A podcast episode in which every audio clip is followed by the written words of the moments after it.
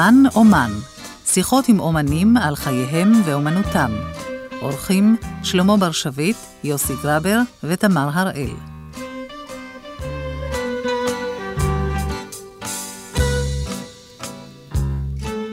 והפעם עם השחקן מישה אשרוב.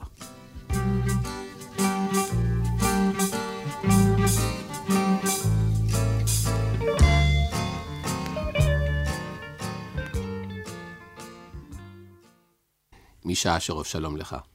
שלום וברכה שלום מלא. תגיד לי, מישה, מה השורשים שלך? מאין אתה? מאין אני? מרחוק רחוק. כמה רחוק? אה, ברטונוב היה אומר שמכאן לא רואים. כלומר, זה כל כך רחוק, שהיום אף אחד לא מאמין שזה כל כך רחוק. היום הדבר נראה כאילו, אתמול שמעתי שהגיע מטוס ישר מטשקנט. ובכן, רוב משפחתי היום בטשקנט, אבל אני גר עוד יותר רחוק, אני גר בסמרקנד. כלומר, אני נולדתי בסמרקנד, ביתי היה בסמרקנד. הלכתי לגן הילדים עם ילדים רוסים, אוזבקים וילדים בוכרים. כך התחלתי את חיי עם שלוש-ארבע שפות שם. שם בסמרקנד, איפה, ש... איפה שהמים זורמים כמעט כל היום וכל הלילה, בצידי הרחובות, ליד הבית שלנו, היו מיני נחלים כאלה, מיני עריקים כאלה, שאת הרחובות היו מרביצים. אתה זוכר שאבא שלי היה מרביץ את הרחובות בפתח תקווה עם אוטו של, כן. של מכבי אש, נכון. וכל הילדים היו רוצים אחריו ורצים וצועקים, אדון אשרוב, אדון אשרוב, קח אותי, קח אותי. אצלנו בסמרקנד היה מנקה רחובות, אבל הוא היה מרביץ את הרחובות, הייתה לו מין עט מעץ. ועם העט הזו הוא היה עובר ממקום למקום. אתה יודע שהתמונה הראשונה שלי מהבית זה קולו של שופר, רועה, עומד בקצה הרחוב, ובשופרו אה, קורא, ואנחנו פותחים את השער בבית שלנו, והפרה שהייתה אצלנו בבית, הייתה יוצאת למרעה בבוקר, ואחרי הצהריים אני זוכר את השמש שוקעת, ואותו רועה היה עם הקרן, היה מחצצר בקרנו, והיה מודיע לנו שהפרה שלנו חזרה מהמרעה. אבא שלך היה חקלאי? לא. או שזה היה תוספת מזון למשפחה? לא. מה, מה עשו ההורים? מה הם חיו? ההורים, אה, טוב. אבא, ב... כשאני נולדתי, אבא היה כבר בעל רישיון נהיגה. כדי לומר לך שב-1924, כשאני נולדתי בערב פסח, ולכן גם שמי משיח, אם לא אכפת לך, ובכן, ב-1924 אבא שלי קיבל רישיון נהיגה. הוא היה צריך לנדוד מסמרקנד למוסקבה. תסתכל פעם על המפה, כמה קילומטרים זה. זה שבוע נסיעה ברכבת לנסוע למוסקבה, לקבל רישיון נהיגה, כי אז היו בחינות מאוד מאוד קפדניות, לא כמו היום. נסע שבוע ימים, חזר שבוע ימים, קיבל... סליחה, אנחנו מדברים על התקופה כבר אחרי המהפכה, נכון? זאת התקופה אחרי המהפכה, זו התקופה שכבר הסובייטים הגיעו אלינו. כן. כי הסובייטים הגיעו לאזור ההוא, לאזור של אוזבקיסטן, טאג'יקיסטן, מה שאנחנו שומעים היום על, ה, על הרפובליקות האלה, אז זה היה בעצם... מיני עממים כאלה ברשותם של כל מיני אה, אמירים וכל מיני... אה, מיני שמות, כמו שוודאי, ג'ינג'יס חאן מתאים לך. אוי, יפה, אוי, כן? נהדר. אז מיני שמות כאלה. אבל אז באו הסובייטים, הייתה להם התנגדות קשה מאוד. האיכרים היו גונבים את כל, ה, את כל המצרכים, לא היה מה לאכול. ב-1927, 8, 9, 30, אלה היו שנות הרעב הקשות. היהודים נרדפו, משום שרוב כן. היהודים כביכול עסקו בדברים לא פרודוקטיביים לפי המשטר הסובייטי של הימים ההם. הם עסקו במסחר ולכן הם היו צ'ושדי אלימנט, כלומר הם היו, הם היו אלמנט זר. אלמנט זר, חלק מהם גם עסק בציונות ובדת, אז בכלל נושלו מכל דבר. מי שאתה זוכר את הרוסית שלך מאז? הרוסית שלי אני זוכר מאז. למדת בית ספר רוסי. אני למדתי בית ספר רוסי, שנתיים סך הכל, כלומר הייתי קודם בגן, אחר כך למדתי בית ספר רוסי. איזה שפה דיברו בבית? למזלי הגדול, אה, לרוב דיברו את השפה שלנו, את השפה הטאג'יקית בוכרית. זו שפה כמו יידיש, רק שהיא טאג'יקית והיא שייכת, היא ניב פרסי. אבל לי היה מזל. להוריי היו אמצעים, אבא שלי עבד כ- כפועל אמנם, אבל הוא נשאר ממשפחה שהיו לה אמצעים, ולנו פשוט היו עוזרות בית, אה, או מטפלות, שדיברו רק רוסית. ואני כך למדתי רוסית ורוסית על בוריה, ואלה שבאים היום ושואלים אותי אחרי 60 שנה, איזה מין רוסית אתה מדבר? כזאת רוסית? איך, איך זה נשתמר לך? זה מה שאני אומר, גרסא דיינקותא, מה שנקרא. כי זאת הייתה השפה הבסיסית שלי. עברית לא דיברו. מאוד מאוד דיברו. כן. לידיעתך, מאוד מאוד דיברו. עברית, ואני מדגיש את המאוד מאוד, משום שנראה לאנשים שבסמרקנד, אה, מה פתאום עברית? ובכן, לידיעתך, הוריי, גם אמי, גם אבי, שאגב, היום זה יום פטירתה של אמי, ובעוד שבוע זה יום פטירתו של אבי, שניהם היו חברי סטודיו דרמטית בעברית, ושניהם אמורים היו לעלות לארץ ישראל בלהקה דרמטית. מה אתה אומר? חכה, ואני אספר לך דבר שהוא יהיה סקופ בשבילך. ואתה יודע מי היה האיש שלימד אותם עברית ותרגל אותם בדרמה? זה שהיה מנהל קרן אמריקה ישראל. יצחק, מה שמו היה, אתה זוכר? אה, כן, יושב ראש קרן אמריקה ישראל הראשון, זה שייסד את הקרן. הוא היה בסמרקנד אחרי מלחמת העולם הראשונה, והוא ייסד שם חוג דרמטי. ומה הם שיחקו, אתה יודע? הם שיחקו את שמשון הגיבור, והם שיחקו, שיחקו את סיפורי יוסף. בעברית. בעברית. לפני קהל שהבין עברית? לפני קהל שהבין, הבין כי, כי אתה ודאי לא יודע, שהעדה הבוכרית שהגיעה לארץ ישראל כבר בשנות ה-60 של המאה הקודמת, לפני למעלה מ-130 שנה, היו משפחות בוכריות, למשל משפחת ייסחרוב, לא סחרוב, אלא ייסחרוב, שאחד מהבנים, אגב, היה מבוני רידינג פה, שמו חי סחרוב, היה מפקד בהגנה והיה סגן שר הביטחון הראשון לענייני תעופה במדינת ישראל, חי סחרוב, אבל אביו לקח מארץ ישראל אנשים שלימדו את העדה הבוכרית בסמרקנד, בתשכן, בבוכרה, עברית. הקימו שם בית ספר עברי. אמנם זה היה לפני המהפכה, וכל התקוות שלהם היו לעלות לארץ, אבל המהפכה קטעה את העניין הזה, ולכן אני, בעוונותיי הגדולים, גם נולדתי שם.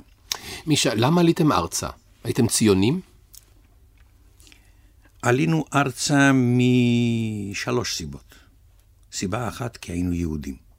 סיבה שנייה, כי הוריי היו ממשפחה מסורתית ציונית, וסיבה שלישית, ששם היה קשה מאוד. אבל האמת היא, האמת לאמיתה היא, שאבי סבי, שאולי אתה לא יודע, הגיע לארץ ישראל ב-1876, לעיר העתיקה, ולא יצא ממנה. אבי סבי הוא ממייסדי שכונת הבוכרים. ב-1891 הוא אחד משבעת אלה שייסדו את שכונת הבוכרים. וכשאני נולדתי, סבי, כן. תרשה לי רק, כשאני כן. נולדתי בירושלים, כן. אחרי הרבה שנים שה... אז אבא שלי ואימא שלי הביאו אותי מבית חולים לשכונת הבוכרים, לחדר על הגג, ושם אני צפצפתי פעם ראשונה. אתה לא המכובד הראשון שהלך לשכונת הבוכרים. הרבה מכובדים גרו בשכונת הבוכרים, כולל אה, הנשיא השני, בן צבי ושי כן. עגנון ועוד אחרים, כי זאת הייתה השכונה של ירושלים. אבל אה, בואו לא נדבר על הדברים האלה, אולי בואו נדבר על אה, המקצוע שאתה ואני עוסקים כבר למעלה מ-45 שנים. כן, קודם כל, אני אגיד לך, אני תמיד, מאוד מעסיק אותי, איך פתאום ילד בוכרי, נכון? יודע, מסמרקנד הרחוקה, פתאום מגיע לתיאטרון. למה אני תמיד שואל? אני אומר, הבית מאוד מעניין. לפעמים יש, יש ילדים שאומרים, לא, אבא, אבא שלי היה סוחר, ואימא שלי הייתה, טוב, אני יודע, תופרת, שום דבר, אפילו פסנתר לא היה בבית. ויש כאלה, כמו שאתה פתאום הפתעת אותי בצורה באמת בלתי רגילה, שאמרת, הנה, אבא ואימא שלי שיחקו בסטודיו בעברית, וזה כן. ממש מרגש. כן. אז אני מבין שאתה ינקת משהו שם, אבל אתה עלית היית בן עשר כשעלית ארצה? אני, כשעליתי ארצה, הייתי בן תשע. יצאתי מסמרקנד כשהייתי בן שבע וחצי. שמונה. הסתובבתי בדרכים כמעט שנתיים. הלכתם שנתיים בדרך. שנתיים נדדנו בדרך. שנתיים לא ידענו מה יהיה איתנו.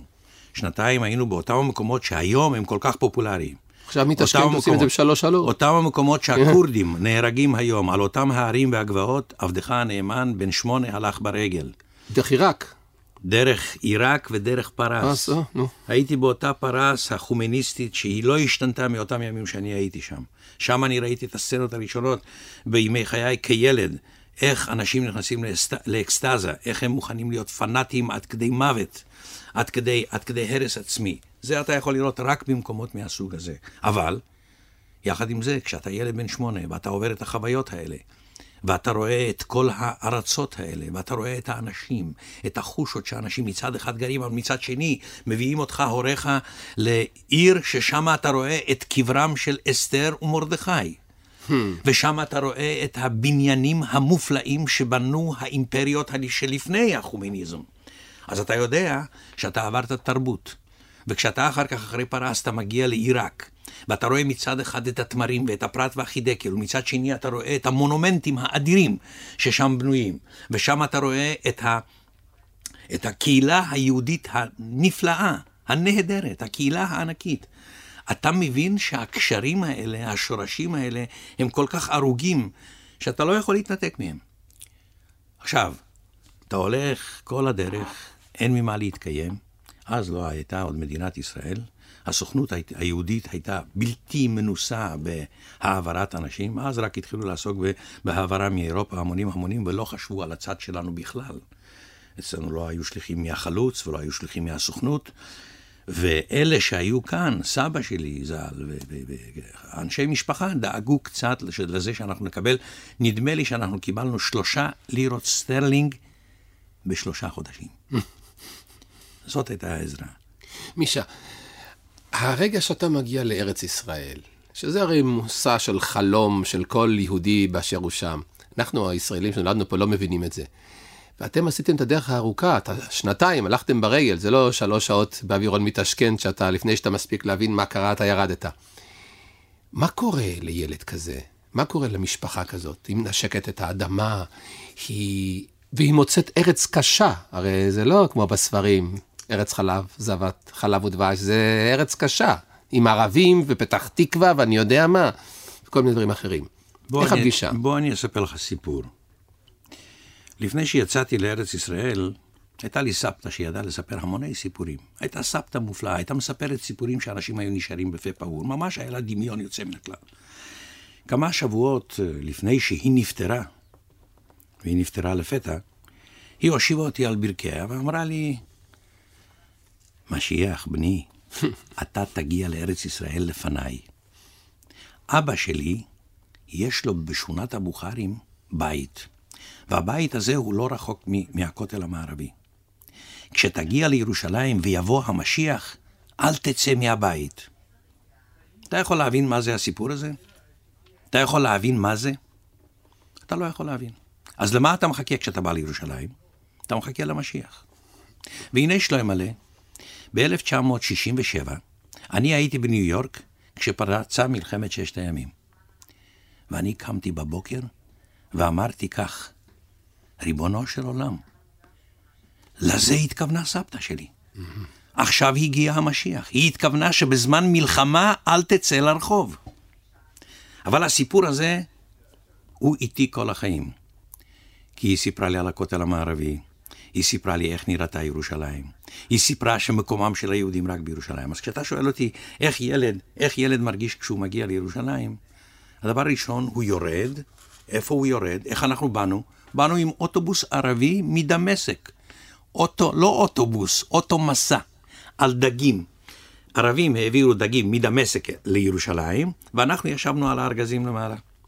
באנו לעיר העתיקה, קודם כל ראיתי חומה. אחר כך באה איזה עגלה, ערבנג'י כזה, אתה יודע, עגלה כזאת שמעבירה חול וחצץ, שמנו את המטלטלים מעט הדברים שהיו לנו כזה, מין, אתה יודע, מין, אה, מין, אה, אנחנו קוראים לזה בוכשה. אתה יודע מה זה בוכשה? זה סתם, אתה לוקח בד ואתה עוטף בפנים מה שיש לך, וזהו, זו החבילה, אם ככה באנו. והלכנו כל הדרך לשכונת הבוכרים, אל סבא שלי. הסתכלתי בפליאה על העצים, הסתכלתי על, על בור המים, הסתכלתי על, ה, על האנשים, איך הם היו לבושים. כל דבר נראה לי מאוד מוזר ומאוד, כאילו אני מכיר את זה שנים. אמ, מישה, מה הייתה ההצגה הראשונה שראית בחייך, פתאום? כן. ההצגה הראשונה שראיתי בחיי הייתה הצגה שביצעו ילדים בגימנסיה אחד העם בפתח תקווה ב-1935. לא ידעתי אז עברית, הבן דוד שלי שלמד בגימנסיה לקח אותי לסיום שנה, או אני, אני, אולי זה היה חנוכה, איזשהו חג, ושם הילדים עשו הצגה, ואני חיכיתי את כל מה שהם עשו והצחקתי את כולם. אנשים פשוט לא יכלו להתאפק מראש, מ, מהחיקויים שאני חיכיתי את הילדים. לא לדעת עברית, רק להיות בתוך העניין. בעצם מכאן מתחיל המפתח הראשון שלי. מכאן מתחיל המפתח. מאותו רגע ואילך, פשוט אנשים הדביקו לי את, ה, את המושג שחקן, משחק, אה, אוהב לשחק, אוהב להשתתף, ומאז בעצם, מיד כשהלכתי לבית הספר ביאליק בתל אביב, עברנו לתל אביב, בית ספר ביאליק היה בית ספר חדש, כן. ברחוב לוינסקי, בית ספר מודרני, גדול, באותם כן. ימים, שם היו מורים, למה לך, עמנואל עמירן היה המורה שלי למוזיקה, ישעיהו פרישמן היה המורה שלי לספרות, אשמן היה המורה שלי, זיכרונו לברכה, כן, גם שלי. ארבעה חודשים לימד. ושם שם עשיתי את ההצגה הראשונה שלי. לויוש היה, היה המורה שלי לדרמה. שם בכיתה ז' עשיתי את ההצגה הראשונה, ואיזו הצגה? של אשמן. אמ, החומה? החומה של אה, אשמן, אוקיי. שם עשינו את החומה. את השירים לא. המפורסמים, כן, כן. גולו גולו אבן גלל וכל הדברים האלה. שם למדתי בעל פה את כל התפקידים הראשונים שלי. היה לנו שחקן יוצא מן הכלל שאחר כך נהרג בהתקפה על שרונה, על, ה, על הבריטים.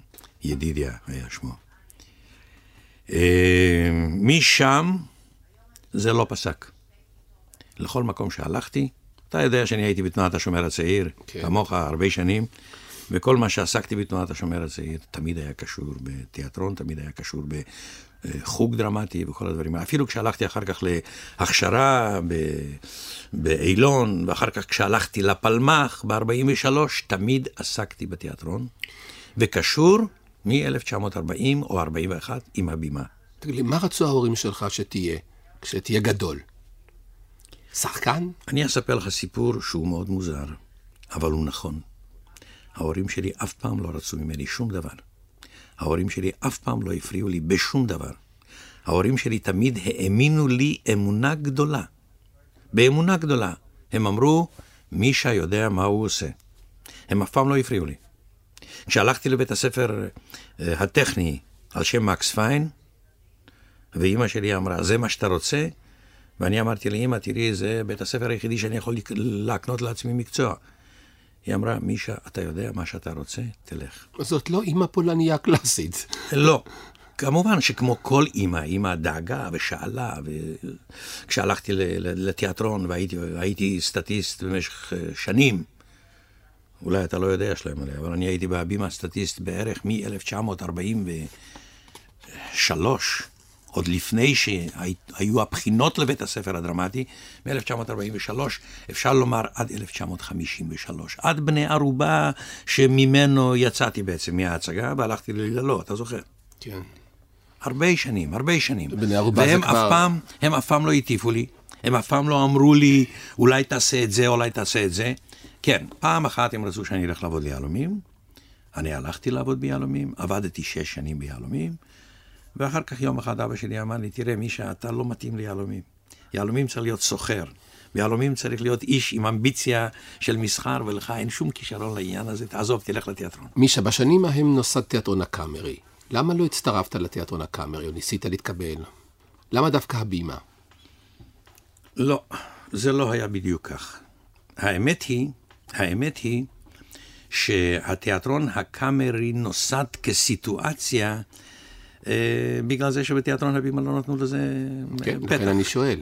אבל אתה ואני יודעים טוב מאוד שאותם האנשים שהיו כל כך קנאים לתיאטרון הבימה, כמו צבי פרידלנד, כמו גנסין, כמו רובינה, הם מצד אחד לא רצו לפתוח שערים, אבל מצד שני הם היו קנאים לתיאטרון. וצבי פרידלנד, כמה פעמים שפפו הזמין אותי לבוא לתיאטרון הקאמרי, צבי פרידלנד מנע ממני. וצבי פרידלנד אמר לי, אתה תהיה, אתה תהיה, אה, איך זה, שועית בין שאר השעועיות.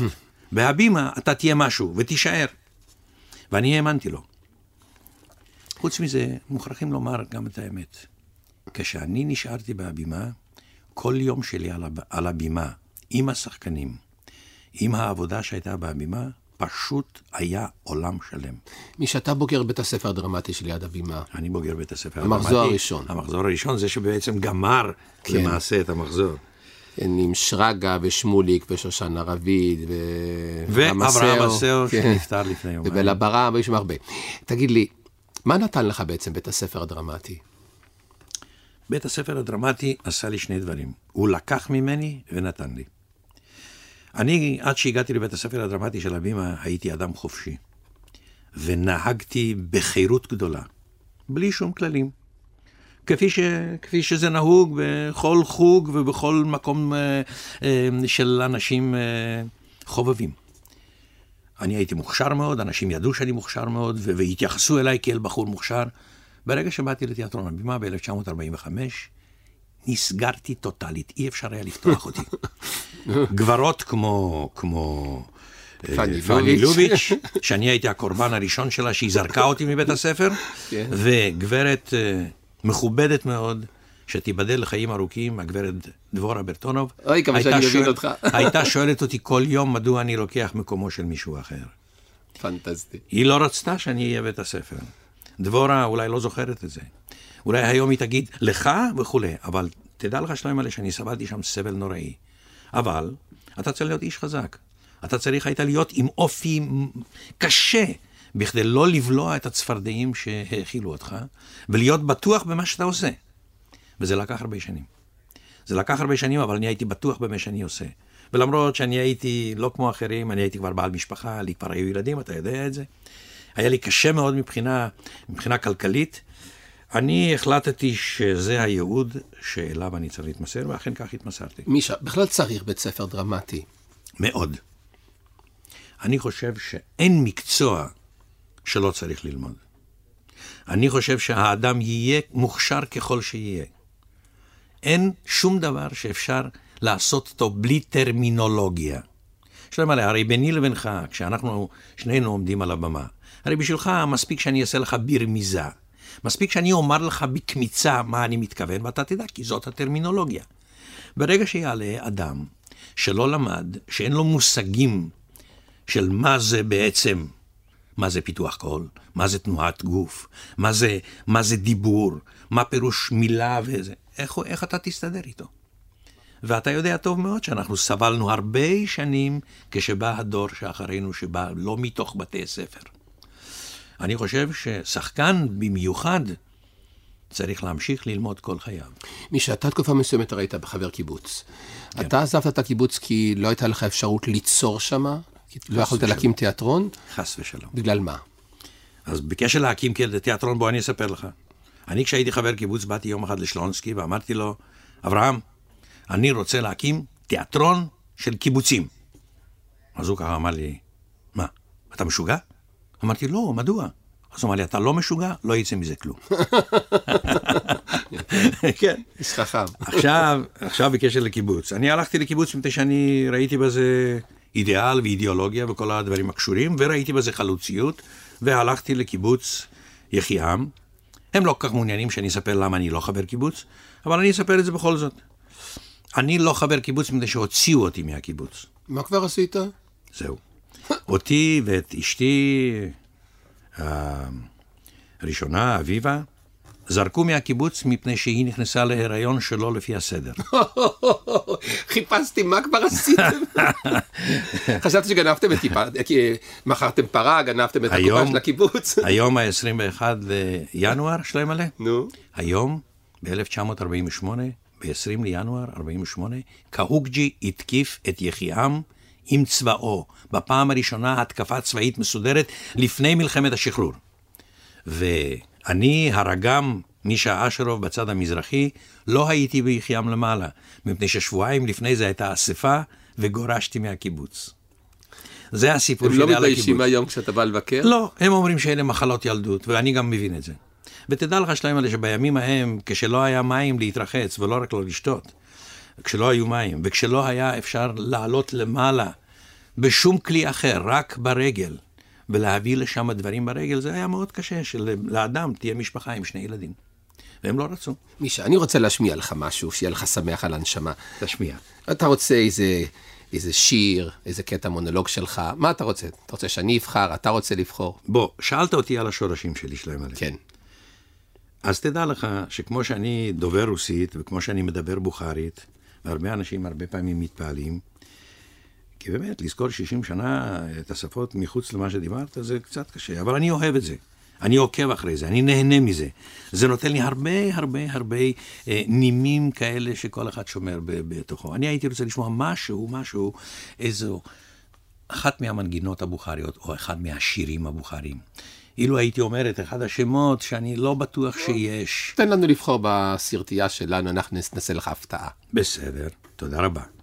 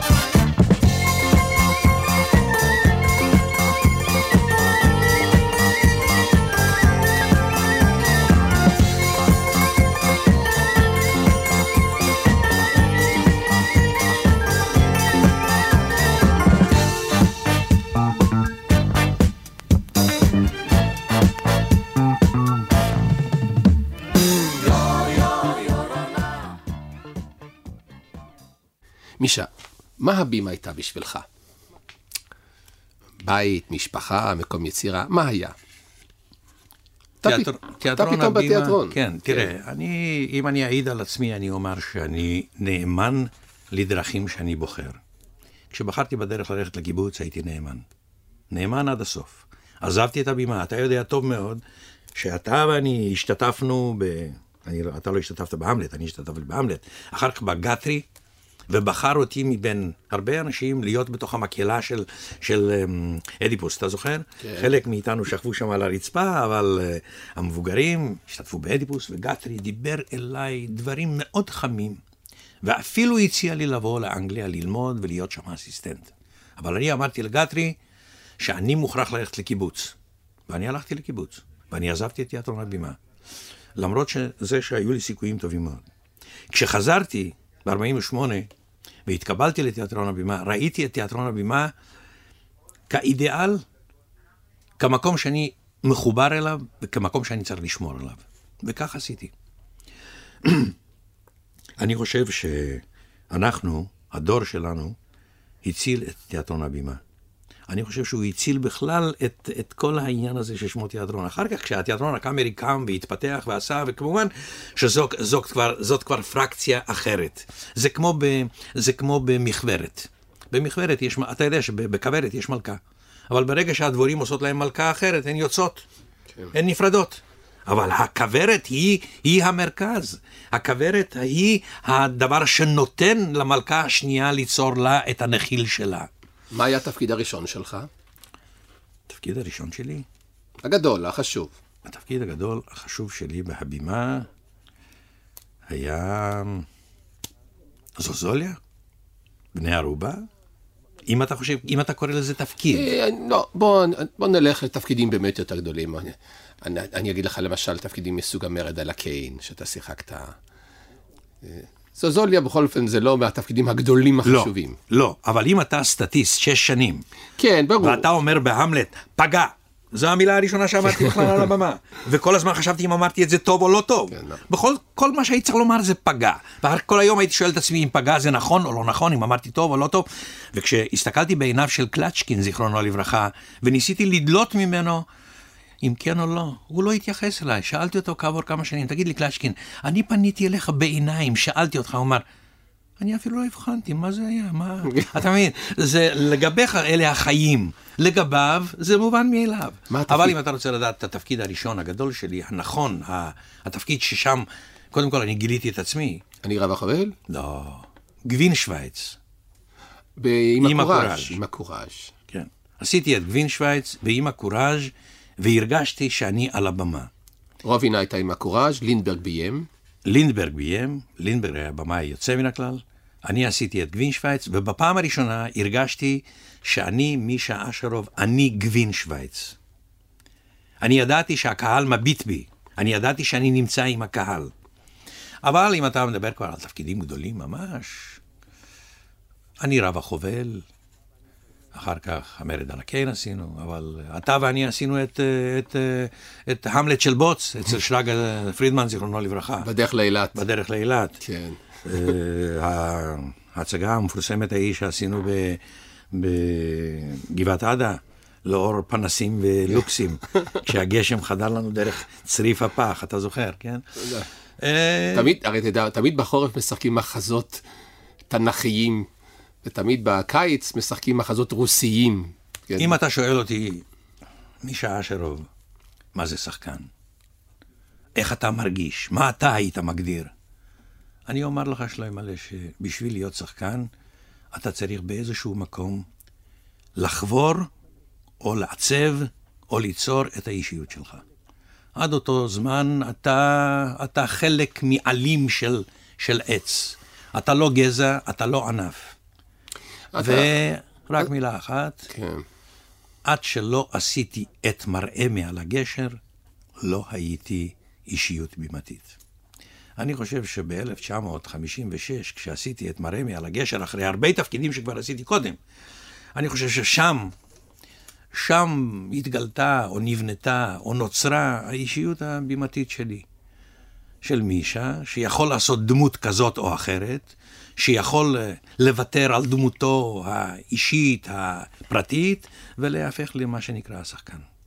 אתה באמת מוותר על האישיות שלך, או שאתה מתאים את האישיות שלך לדמות שאתה משחק משם? אין ויתור על אישיות שלך. כן. אין דבר כזה בכלל. יש דבר שנקרא כימיה. אתה יוצר את הכימיה. אתה יוצר את הכימיה שבינך לבין מה שכתב אה, טנסי ויליאמס. אתן לך דוגמה. ב-1954, כשלא היה לי כסף, והייתי בלי בית ובלי מקום, והייתי צריך כסף. לקחתי את פתיה, אתה זוכר אותה? גבריאל דגן. גבריאל דגן, ולקחתי את אלישבע מיכאלי, ועשינו ערב מערכונים, שאני חושב אותו כציון דרך בחיי האומנותיים. עשינו ערב מערכונים שבו היו, ששם היו אה, סרויאן, טנסי ויליאמס, אה, גבריאל דגן ועוד משהו שם. אה, כן, וקישון. שמכר לי את אה, סאלח שבתי ב-500 שקל, עם, ה, עם הטקסט האורגינלי, אגב, שהוא נמצא אצלי. אמ, מה אתה עושה? איך אתה בונה? מאיפ- מאיפה יש לך חוצפה לצאת עם ערב מערכונים וללכת אל קהל שעדיין לא מכיר אותך? ואז בערב הראשון, כשהופענו בדפנה, שם בצפון בצפון, וקיבלנו אז שמ- 17 לירות בשביל לנסוע כל הדרך באוטובוסים וכל הדברים האלה, ערב שלם ישב הקיבוץ איתנו והסביר כמה הוא נהנה ולמה הוא נהנה ומדוע זה חדש ומדוע זה שונה משאר התיאטראות. ואני אז באותו ערב הבנתי שבאותו תהליך של 12-13 שנים שהייתי בתוך הבימה, עם שחקני הבימה, בתוך בית הספר, עם כל מה שעבר עליי, יצאו מהשיגים האלה, יצא איזשהו דבר. מישה, למה אתה לא משחק היום? למה לא רואים אותך על הבמה? לא, אני דווקא משחק בימים אלה. אתה משחק בתיאטרון שלך, בביממה, לא, אני עכשיו משחק את, אה, את איינשטיין וצוותא. בהצגה, אבל למה לא רואים אותך עם הלהקה, בתיאטרון הבימה, על הבמה הגדולה, באולם הגדול? אתה בשנים האחרונות לא עובד. למה? משתי סיבות טובות. סיבה אחת, יש לי תיאטרון שלי, גדול, שאני חושב אותו כחוד החנית של המפעל שלי, תיאטרון לילדים. אני חושב שאדם שהגיע לגילי, שעבר את מה שהוא עבר בתוך התיאטרון, ומחשיב את התיאטרון, צריך לתת לילדים כמה שהוא יכול. ושלא ימלא, אני עובד 16 שעות ביום, אני לא מקבל כסף, אני לא מתלונן, להפך, אני מאושר מזה, אני תורם. אני מרגיש שאני עושה משהו שבאמת רציני. עכשיו, אם אתה שואל אותי למה אני לא משחק, אני חושב ש... לא בגלל זה שלא מציעים לי, אלא בגלל זה שאני לא אוכל לשחק כל דבר שיציעו לי. אני מוכן לשחק רק אותם הדברים שאני חושב שאני צריך לשחק. ובשביל זה כנראה שצריכה להיות ברירה, או שבשביל זה צריך להיות אינני יודע מה, בכדי שמנהלי התיאטרון יזמינו אותך. מישה, מה אתה רוצה לשחק? הרבה דברים. אני למשל הייתי מת לשחק היום את מות הסוכן. יפה, כן, בצדק. אני הייתי משתגע לשחק, למשל, את שיילוק. אני חושב שזה חשוב לשחק. אני חושב שהייתי משחק את המלך ליר, אם היו רוצים לתת לי. אני הייתי משחק את מסע ארוך לתוך הלילה. אני הייתי משחק את uh, חתולה על גג פח לוהט. הייתי משחק. אבל אתה רוצה לדעת מה אני באמת עושה? אני מכין עכשיו שתי הופעות יחיד. אחת, דוד בן גוריון. מה אתה אומר? שנייה, משה, רבי משה מימון, הרמב"ם. הרמב"ם? על שתי הדמויות האלה עכשיו עובדים אנשים בשביל לכתוב בשבילי. ואני משקיע את כל חיי ואת כל מרצי בשני הדברים האלה, אחרי שעשיתי את איינשטיין, שאני חושב שזה מפנה בחיי היצירה שלי. לא רק כשחקן, אלא גם כאדם, כאדם חושב, כשחקן שחושב, כחלק מהפילוסופיה של חיי. מישה, כשאתה בוחר מחזות לילדים, מה מדריך אותך? כשאתה יושב עם בילהה, רעייתך, תיאטרון שלכם, לפי איזה מפתח אתם בוחרים את החומר שאתם בוחרים? רק, רק לפי הערך הערכי והאומנותי שהמחזה יכול להקנות או להביא לילדים. אנחנו לא עושים שום דבר סתם להצחיק, ואנחנו לא עושים שום דבר סתם בשביל להביא זה. הנושא שלנו תמיד, אנחנו תמיד בוחרים נושא שיש לנו מה לומר בו. אם אנחנו עושים את קורצ'אק, ואם אנחנו עושים את אה, אורי אורלב, ואם אנחנו עושים את לאה גולדברג או את ביאליק, אנחנו תמיד בוחרים בנושא. הכי חשוב לנו, נושא והערך האומנותי שאנחנו יכולים להקנות לילדים. לדוגמה, תבוא לראות את אוזו מוזו מכפר קקרוזו. מחזה, סיפור של אפרים סידון על שני אחים שמאוד אוהבים אחד את השני. תבוא ותראה מה זה מקנה לילדים, חוץ מהתיאטרון, חוץ מהתפאורה והאורות, מה הוא מקנה לילדים. הוא מקנה לילדים על אהבה, על שנאה, על, על, אה, אה, אה, איך זה נקרא פרג'דיזם? נו, דעות קדומות. דעות קדומות וכל הדברים. מישה, מה היחס בכלל של בתי הספר, המנהלים, המורים, להצגות ילדים? היחס שלהם הוא מאוד קשה כי מעייפים אותם. כשאני יצאתי לשוק לפני 15 שנים, שלא ימלא, היו לי עד 200 הצגות לחודש. אנחנו עברנו את האלפיים הצגות בשנה כשהמשרד שלי היה מול הבית שלך.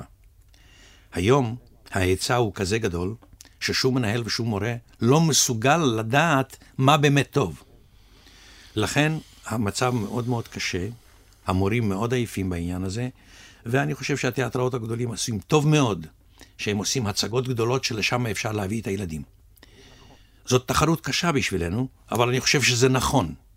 אני חושב שזה נכון לתת לילד להרגיש שהוא בא לתיאטרון. לחנך אותו לתיאטרון ממש, לא להביא את התיאטרון לתוך האולמות הגדולים והענקיים בתוך בתי הספר, מה שאנחנו עשינו הרבה שנים, ואנחנו עשינו עבודה טובה. כמובן שהצגה קטנה של צוות של שניים, שלושה אנשים, חשוב להביא לבית הספר, אבל צריך להקנות לילדים גם את ההרגשה ללכת לתיאטרון, לקבל כרטיס, לבחור את המקום שלו, לשבת במקומו, לדעת, ללכת להתחנך לתיאטרון. מישה, איך השחקנים הצעירים של היום, שמשחקים אצלך בהרבה מאוד הצגות, אני מבין? אה, אתה יודע את זה שלהם עליהם. הם לא היו סטטיסטים עשר שנים, הם לפני שגמרו את הכיתה השנייה כבר כתבו להם עליהם בעיתון. כל, כל שחקן כזה כשבא אליי, הוא תמיד רוצה פי שניים, לא רק ממני, אלא מכל שחקן אחר שהוא כבר היה עשר שנים על הבמה, כי זה, זו דרכה של התקשורת, וזו הדרך של, של, ה, של ה... אה, אני לא יודע איך לקרוא לזה, של הפרסומת, כל הדברים האלה, והם חושבים שהם יכולים על כל דבר. ואני אספר לך עוד סיפור. לפעמים, אתה יודע שאני עשיתי את הטיול הגדול הזה בדרום אמריקה ובאמריקה הצפונית, שנה שלמה. בכל מקום שבאתי, בכל מקום שבאתי, במשך שנה שלמה, תמיד שאלתי על שחקנים. ובכל מקום אמרו לי, אסון. 90 אחוז מהשחקנים הם מובטלים. כן. אצלנו יש פרוספריטי. אתה לא יכול להשיג שחקנים. יש עבודה לכל השחקנים וזה טוב, אבל מצד שני זה הורס את השוק. מצד שני, אתה, לא- אני למשל לא יכול למכור היום הצגה, אני לא יכול להתחרות, מפני שמעל לשלושה שחקנים אצלי בתיאטרון, אני לא אוכל למכור את ההצגה, ההצגה היא יקרה. אתה הולך לראות הצגות, מישה? אני הולך לראות הצגות מעט מאוד. תיאטרון שוליים, עכו, זה יותר, זה רואה? יותר. זה אני רואה יותר. בתיאטרון האם שלך, האם החורגת עכשיו, של כולנו, אתה גם הולך לראות הצגות? בקאמרי? להגיד לך את האמת? כן. כמעט שלא שולחים לי הזמנות, ואני איש עם גאווה עצמית, אני לא אוהב להתבזות. אז לפעמים אני גם קונה כרטיסים. אני לא מאמין שאתה אומר את זה. אתה לא מאמין? אני מאמין, אבל אני נדהם. אני אגיד לך, לקנות כרטיס אצל פנחס, זה הרבה יותר מכובד מאשר שתרגיש את ההרגשה הנוראה שמישהו עושה לך טובה, שהוא מזמין אותך, או שיגיד לך, לא, היום אין לי כרטיס בשבילך. אז למה לי? לא זה התיאטרון שאני השקעתי בו 46 שנים, שלא ימלא. זה לא התיאטרון שאני בזבזתי את כל ימיי על שיפוצו ועל בניין התיאטרון הקטן. לא זה. זה לא זה. התיאטרון ההוא מת, נגמר. אין לי טענות לאף אחד. להפך, אני נהנה. אתה נהנה, אבל אני... כיוון שאני שומע את זה, אני הרי יודע מה שעובר עליך, ועובר עליי באותו רגע. תגיד לי... אבל אין מה לעשות, בביולוגיה אין מה לעשות שלהם. אני נכנסתי עכשיו פה בשער. אמרה לי הילדה הזאת שיושבת שם, אתה לבימות ובדים אל תמר הראל? אמרתי, כן. היא אמרה, הם במזנון, אתה יודע איפה זה? אז אין, לא צריך לטעון לאף אחד, להפך, זוהי הביולוגיה. אתה יודע, אני תמיד לא אשכח את, הצ... את צעקת הכאב של חנה להנדלר, שיום אחד אמרה לי, שהיא באה אתמול לתיאטרון, ישב מישהו מאחורי הזכוכית במודיעין ואמר, כן, גברת, מי את? למי את צריכה? תחכי בחוץ. חנה להנדלר, שעשתה את כל המסע ממוסקבה, שבין המייסדים הנה. אבל טוב לקחת דברים כאלה בהומור. אני, כשהייתי רואה את רובינה נכנסת למזנון עם המקל שלה, והייתה אומרת, אני רובינה, אתם יודעים? אתם מכירים אותי עוד? אני ידעתי את הכאב שלה. אבל אין מה לעשות נגד זה, שלא ימלא. מישה, סיפרת לי על המסע שלך של שנה, שנה וחצי? לא. אני... בכל העולם? הרי אתה שואל אותי, אתה משחק, אתה לא משחק. יש להם, אדם צריך לקבוע לעצמו יעדים בחיים. אני ב-1962 החלטתי יעד. אני צריך לדעת מה זה אירופה. לקחתי מכונית, לקחתי אז את אשתי, את דליה, יצאתי לאירופה. הייתי באירופה שנה ושבעה חודשים, עשיתי כמעט 50 אלף קילומטר במכונית. ב-1989 אמרתי לעצמי, זהו, 45 שנים בהבימה, עכשיו שנה טיול. שאלה אותי בילהה אשתי, איפה? אמרתי דרום אמריקה. שאלה אותי למה? אמרתי, מפני שאף פעם לא נוסע לשם כל כך מהר, ב' אני רוצה לדעת פעם מה זה דרום אמריקה. לקחנו את הילדה הקטנה שלנו, את חן, בת התשע, לקחנו את הפקלאות, כסף, ונסענו. והיינו שנה שלמה, you name it, תגיד איפה. ברזיל אתה רוצה? אתה רוצה ארגנטינה? אתה רוצה צ'ילי? אני רוצה, פרו, אני רוצה. כן, נסעתי, לא היה לי לא יומן, לא שעון ולא שום דבר. נסענו איך שרצינו. נהנינו הנאה כזאת שאתה לא יכול לתאר לעצמך. אחר כך לקחתי מכונית, נסעתי לאורך מקסיקו, לאורך כל החוף המערבי והמזרחי של ארצות הברית, היינו בכל מקום שרצינו, נסענו כמעט שנה, נהנינו, ואנחנו מתכננים את הטיול הבא שלהם עליהם. מה זה תיאטרון? אני את התיאטרון כבר עשיתי. עכשיו, כמה הפתעות אני יכול לראות בתיאטרון? כל מה שיש לעשות זה ליהנות מהחיים, וזה מה שאני עושה. מישה, מה רואים בעולם הגדול שלא רואים כאן? אתה תתפלא שלהם מלא. למשל, אתה יכול לראות כל יום דג שאורכו שלושה וחצי מטר והראש שלו יותר גדול מחצי מכונית? כן, דג ממולא. לא. אתה לא יכול לראות את זה, אלא אם כן אתה תגיע לברזיל ותהיה במקום מסוים.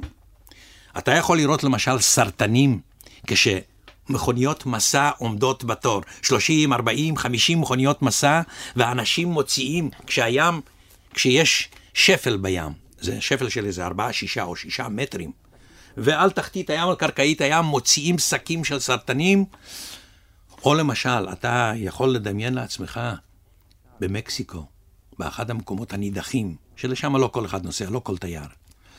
באחד המקומות הנידחים על ההרים, אתה יכול לתאר לעצמך קבוצות קבוצות של אינדיאנים, של אנשי מאיה וזה, שעדיין חיים באותם הימים עם אותם, ה, אותם אה, ערכי תרבות ודת, שכפר אחד לא מדבר עם הכפר השני, אחד לבוש אה, כחול והשני לבוש אדום.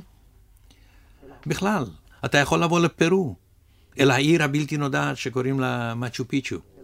ואתה עולה לוויאנו פיצ'ו, זה, זה, זה, מצ'ו פיצ'ו זה מרכז השמש, ויאנו פיצ'ו זה מרכז הירח, ואתה עולה לשם, סלח לי, אחרי ניתוח לב פתוח, 860 מדרגות, עלית פעם? מישה, מישה, אתה מטורף. לא, אני לא מטורף. אני עולה. לקומה הראשונה, יש לי סחרחורת. עלינו שלושתנו, הבת שלי בת התשע, רעייתי בילהה ואני, 860 מדרגות במעלה ההר, וכל פעם שאתה מסתכל אחורנית אתה יכול להתגלגל לתהום שלא תשוב ממנה. אבל אלה הם האתגרים שלהם האלה. לא רק התפקידים. מישה, אני ממש מקנא בך. יש לי לך שאלה, יש לך בת יש לי בת- גדולה, לא. איילה. יש לי שלוש בנות. כן, יש לי יודע. בת גדולה עירית, כן. שהיא נשואה, נשואה לטייס, ויש לי בת שנייה ששמה איילה, ויש לי בת שלישית שקוראים לה חן. ולא נתעלם מהבן הגדול שלך, בן הבכור. הבן, הוא כבר יש לו שש בנות, כן. שישה בנים, מי שלא. כן. אז לכן אני רוצה לשאול דווקא על השחקנית. אני מתעכב באיילה. היא לא, היא לא מרשה לי לקרוא לה שחקנית, היא לא רוצה. אני, תגיד לה ששלוים עליה, אבל על החטא הקדמון. כן. איך אתה הרגשת שראית אותה פעם ראשונה על הבמה? מאוד התרגשתי. מאוד מאוד, אני עד כדי דמעות. משום ש... אתה מבין, זו ילדה שאתה גדל, מגדל, רואה, צומחת, עולה, ואתה רואה את הסינתזה שבתוך הילדה הזאת. אתה רואה את, ה... את הסבא צבי, ואת הסבתא חנלה, ואת האימא דליה, ובאיזשהו מקום גם את עצמך אתה רואה, ואתה אתה רואה את, ה... את כל הדברים האלה ביחד מתגלמים לנגד עיניך. ואם, ואם לפעמים אה, יש גם תגובה של כישרון, אז אתה פשוט נהנה מזה. אתה זוכר את הערב ההוא שיצחק נבון היה בפתיחת החדר על שם צבי פרידלנד, כן. כשהיא הופיעה בשיר שהיא הלחינה בעצמה.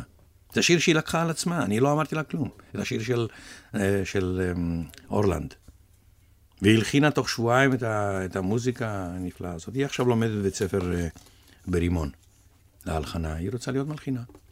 מי שם היה בא שחקן צעיר ואומר לך, שלום הרשרוב, אני רוצה להיכנס להבימה, גמרתי עכשיו בית ספר. מה אתה היית אומר לו? כשאתה אומר- מסתכל אחרון, ביחד שיחקנו מחזה אחד ששמו הבית אחורה בזעם, כן. ב-58.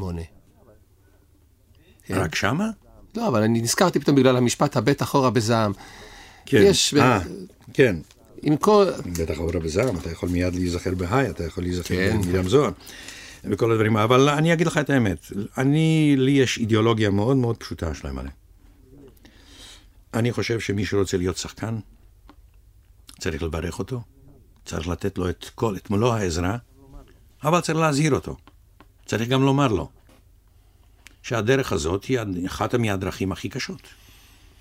זה דרך מעורבות עם אנשים, זה דרך שכל הזמן צריך להילחם בה, זה דרך שכל הזמן צריך להוכיח בה, זה דרך שגם כשאתה מוכיח, אין סטופר שמוכיח שאתה הראשון. אין.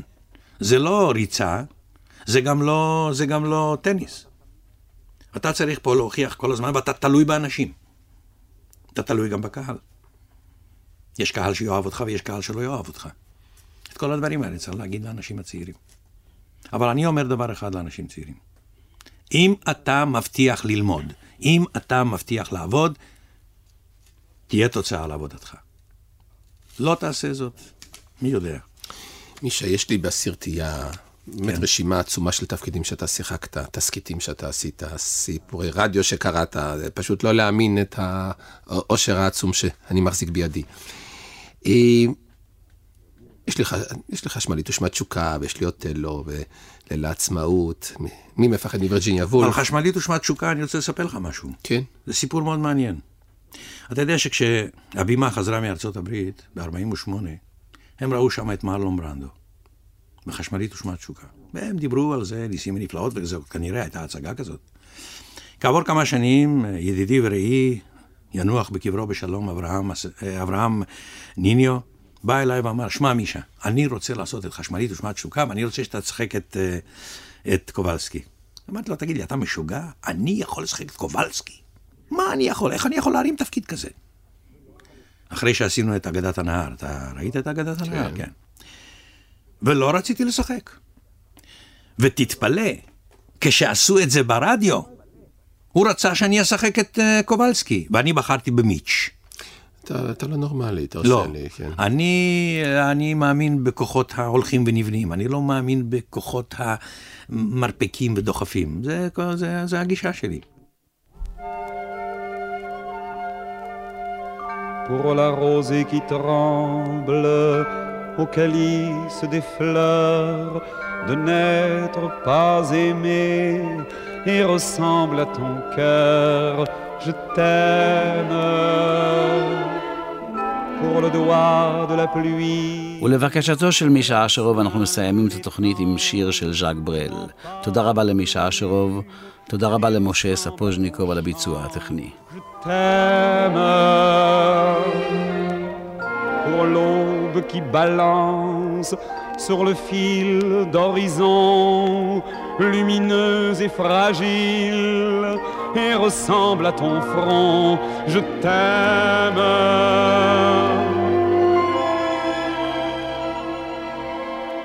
Pour l'aurore légère qu'un oiseau fait frémir en la battant de l'aile et ressemble à ton rire. Je t'aime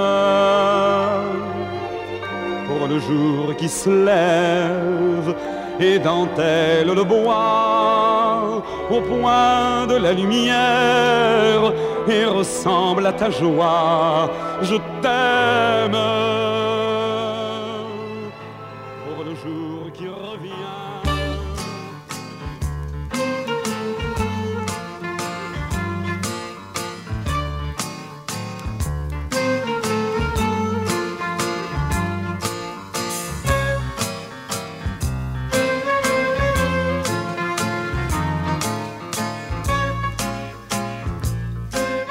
האזנתם לתוכנית זמן אומן, שיחות עם אומנים על חייהם ואומנותם. אורחים שלמה בר שביט, יוסי גרבר ותמר הראל.